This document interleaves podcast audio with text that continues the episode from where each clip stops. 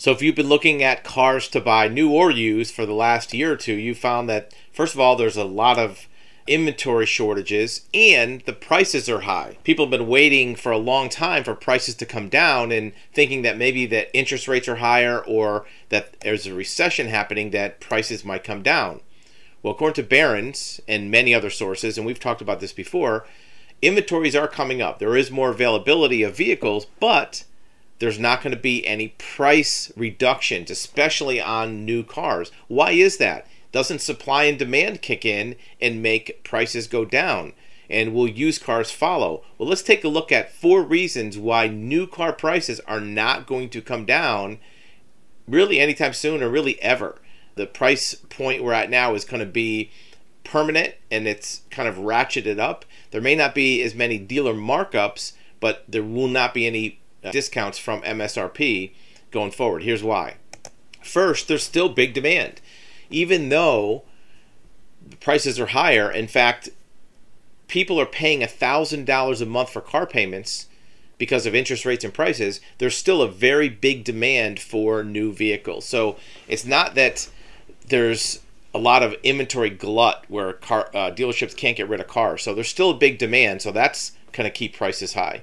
The second thing is manufacturers and dealers are getting used to be able to make profit with lower volume. It used to be that dealers scrambled for every last sale, selling three, four, five hundred cars a month to try to pay all their bills and have a profit for their dealership. And manufacturers strove to sell 12 or 14 million cars a year for the US market. Well, now they've learned how to make money selling less cars. You have a little more margin, you do less advertising, you have less overhead, you have less interest on your inventory and you can make money selling less cars and it's less work. If you only have to sell 100 cars a month that's a few a day. If you have to sell 500 cars a month well now you have to sell 10 15 cars a day. It's a lot harder of a scramble to sell high volume vehicles. So dealers and manufacturers are both learning gee we don't have to sell as many cars we just don't have to discount them as much put a fixed price on them msrp and sell it for that and we'll make money the other thing is manufacturers are not, this is number three, putting a lot of money into creating new inventory. Here's why. Within the next four to five or six years, there's going to be a huge switch to electric vehicles. Many states are making it illegal to sell gas powered vehicles in their states. California, New York, Washington state are three big examples of states that said, look, after 2028 and 2030, you can't sell gas vehicles. So manufacturers are not going to be putting money into R&D and production of newer model vehicles. Lead times on coming out with a new model is 3 to 4 years. So whatever models are being made right now, that's going to be it for gasoline vehicles. So why put a lot of investment into new vehicles if you're going to have to just come out with electric vehicles anyways? Here's reason number 4. This is a big deal the cost of producing a vehicle is much higher. And you might think, well, isn't that supply chain inflation? That's part of it. That's a big part of it. Still getting sheet metal, engines, manufactured goods, components is all higher, right? Inflation doesn't just affect you at the gas pump or at the grocery store, it affects the car manufacturer in their production plant. But more than that, they're having trouble getting workers. Getting employees to build these vehicles is harder and you have to pay more.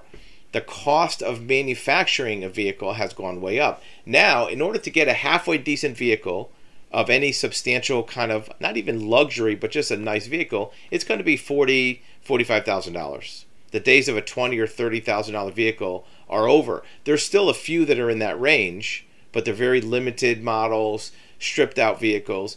You're going to be spending 40 grand, 45,000 anyways to get a decent car in most manufacturers. That's going to put you at a payment of eight or nine hundred bucks a month, right? So people are getting used to that. A large percentage of car buyers are now paying over a thousand dollars a month for their car payment.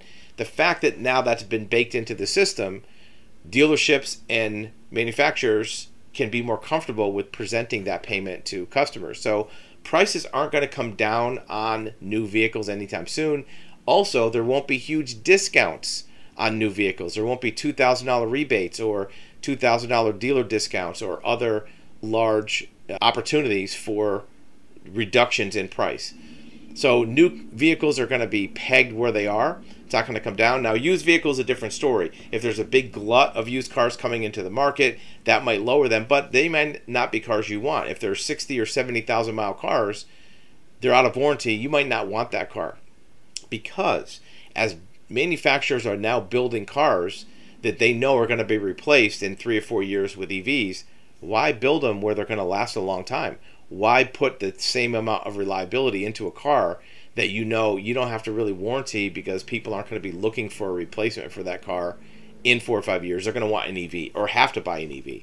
So new vehicle prices are where they are they're not going to come down expect to pay eight nine hundred bucks a month for a car payment if you really are looking for a bargain look at maybe a late model used that you can keep for three four years until you get forced into an electric vehicle